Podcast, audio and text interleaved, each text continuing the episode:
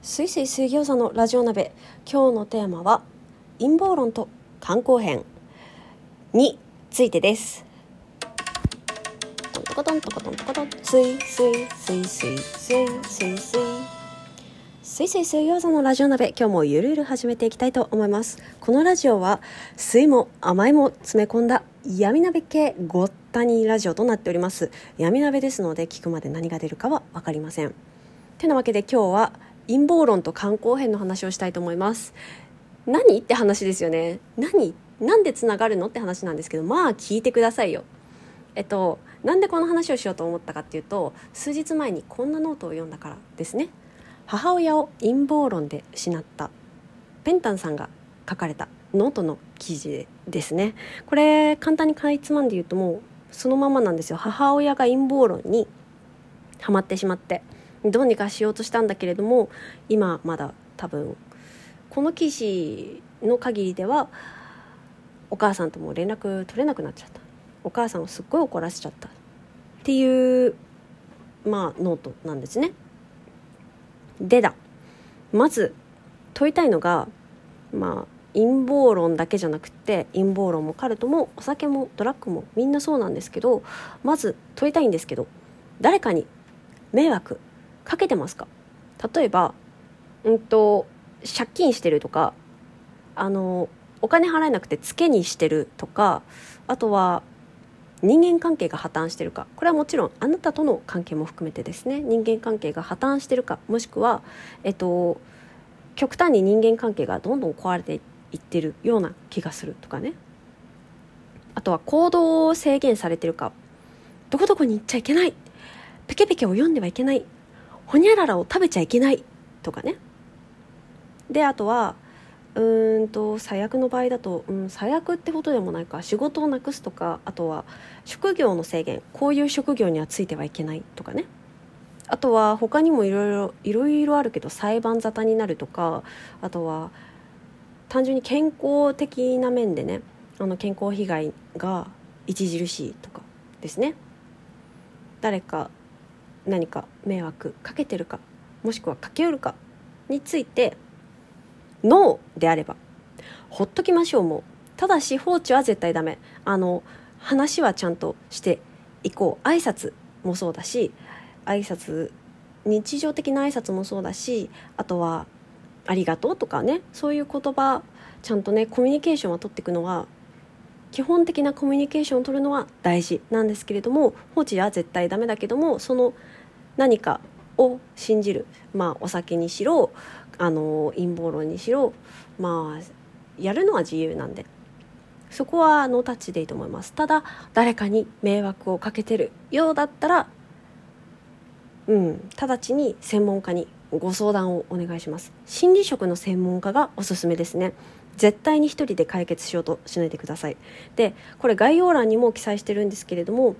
うんと物質的なものアルコールや薬物あとはギャンブルもそうですかね。ギャンブルは物質ではないですけど依存症一般であればだらしない夫じゃなくて依存症でした。でうん依存症ではないけど思想的な何かカルトやマルチそれから陰謀論などなどであればカルトからの脱会と回復のための手引き改訂版があります。どちらもあの端末に相談窓口が記載されているので手っ取り早いんですよね。だからこの2つを紹介しております。で誰かに迷惑かけてるかっていうのはこれ結構大きな指標になっててうんと陰謀論もカルトもお酒もドラッグもみんなみんな同じなんですよ。あの根本が。なんか辛い自分に必要だったからこうしたっていうね。私のおじさん肝硬変で死んじゃったんですけど若くして。なんで肝硬変になったかっつったらおじさんねなんか多分仕事がすごい辛かったんだろうね。であのー、俺だって飲みたくて飲んでるわけじゃないんだって言いながらお酒を飲むのがいつも常だったんですよね。ねおじさんとそんなに会ってるわけじゃないからおじさんも遠い場所に住んでるからね。うーん詳しく知らなかったんだけれどもでも本当は飲みたくないけど飲まなきゃやってられないみたいな状態それほど辛い状態に追い込まれててでお酒飲んでる時だけは多分辛いこととか忘れられたんだろうね。仕事のこととかいろいろ悩みとかね。忘れられたんだと思う。だからあの肝硬変になって死んじゃうまでお酒を飲んじゃったんだろうなって思うんですよね。で陰謀論も同じかなと思ってていろいろ先行きが見えない中でバーンとこうなんだろうな真実はこれですって言ってくれると何であれ安心するじゃないですか。そういうあの辛かった自分にとって必要な存在だったからだからまあそれにすがる。っていうのがもうみんな根底として同じなんですよね。陰謀論もそうだしお酒もそうだしカルトだってそうだしドラッグもみんなそう。寂しい辛い苦しいさ先行きが不安とかあの認められたい褒められたい。あとは失敗したくないとかもそうですよね。そういう人間つらみ誰でも抱えてると思うんですけどなんであれそのつらみが、まあ、陰謀論なりお酒なりにすがってそれで救われたんなら一瞬でもね救われたって感じたんだったらまあすがっちゃうよね。頼っちゃうよね。って話ですよ。これを頭ごなしに否定するのもどうなのかなって思ってで否定したところでまた別のなんだろうな別のものに引っかかるじゃないですけどうんと根本のつらみが埋まらない限りはまた同じことを繰り返すことになるんですよね。でだ根本のつらみその先行きが不安とか将来が不安とか失敗したくないとかあとは仕事が辛い悲しいなんだろう。なまあいろいろいろいろまあ誰でも抱えてるじゃないですか。辛いこと。それをどうやって溶かしていくかっていうのはこれはね難しいんですけどこれは自分でどうにかしなきゃいけないことだからかなり難しいんだけれども外野ができることにももまあそれなりにあって外野ができること限られてるけどそれがさっき言った挨拶とかなんですよね。あの基本的なコミュニケーションっていうんですかね。朝起きたら「おはよう」っていうし帰ってきたら「おかえり」っていうし。で「今日の夕ご飯美味しかったよ」とかいうのもそうだしあとはねまあそうやって基本的なコミュニケーションをとっていけば実は今こういうことがとっても不安で辛いんだよねっていつか相手が話してくれる日が来るかもしれないっていうその土台を作るための挨拶だったり「ありがとう」「ごめんなさい」だったりなんですよね。でねペンタンさん母親陰謀論で失ったっていうペンタンさんもこれやってるんですけどコミュニケーションがうまくいかない理由としてねあなたと私は対等の立場だっていう認識が欠けてるからなんですよね。どういうことかっていうと多分ペンタンさんも無意識だったと思うんですけど私は知ってる人あなたは知らない人っていう前提で話を進めてるんですよ。私は陰謀論はバカバカしいものだと知っているけれどもあなた母親は陰謀論はバカバカしいものだっていうのを知らない人だから私が教えてあげなくちゃっていう前提があるとなんだろうあのアンバランスですよね関係性が。でかつ絶対に相手を見下した関係でコミュニケーションを取らざるを得ないんですよ。なんでしょう見下すというか先生生徒の立場だったらまあまだ分かりますよ先生はまあその道のプロフェッショナルですし教える立場で生徒はあの教えを請うために先生の下についてあの知識を得るっていうそういう前提条件があるんだったらまだしもあのペンタンさんと母親にはそんな関係は生じてないじゃないですか。もちろん私と肝硬変で死んじゃったおじさんにもそんなこあの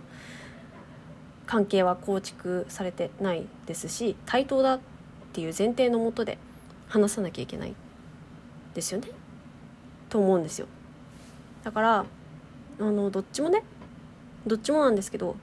お前はお酒も飲んでないのにお酒飲める年でもないのに俺の苦しみがわかるかとかね多分言われてたと思うんですよおじさんに。お酒はこんなに害があってこんな危険があって危ないからやめてって言ったとしてもね絶対聞いてくれなかったと思うのよ。なんでかっていうとどっちもね自分が正しい自分は知ってる側だ。相手は間違ってる。相手は無知なんだ。って思ってるからなんですよね。こっちうん。何にも知らないくせに上から目線で偉そうにってなっちゃうとコミュニケーションって絶対うまくいかないじゃないですか。でじゃあどうやって話せばいいわけ？全然聞く耳持ってくれないし同じ話繰り返すし絶対バカバカしい話なのに付き合わなきゃいけないの？って話なんですけどまあでもあなたは本当にそのバカバカしいと思っている知識全部得てるかって話であの例えばなんですけど私はお酒は飲んだことあるけど肝硬変になるまでお酒をやめられなかったおじさんの苦しみはおじさんから聞けてないんですよ。でそれ聞くにはおじさんから直接話を聞くしかなくてお酒のどんなところがいいのかとかお酒を飲むとどんなことが起きるのかっていうのはおじさんの口から直接話してくれないとおじさんにとってのお酒とは何かっていうのは語れないですよね。それと同じなんですよね。お母さんから見た陰謀論ってどういうものなのかっていうのを話してもらえないとあの本当に理解したとは言えないって思うんですよね。でまあどんなあれが出てきてもどんな意見が出てきてもあくまでおじさんはあくまでお母さんはそういう考えなんだね。っていうふうに一旦受け止める。否定しない。でなるほどね。で今の話聞いてこれでもいいんじゃないと思ったんだけどあなたはどう思う？とか私はこう思ったけどあなたはどう思う？ってまたボールを返してあげる。っていうふうにすればコミュニケーションって成立するじゃん？あなたは知ってる。私は知らないっていうん？逆か。あれ？もう時間だ。ごめん。また次回ですねこれ。じゃ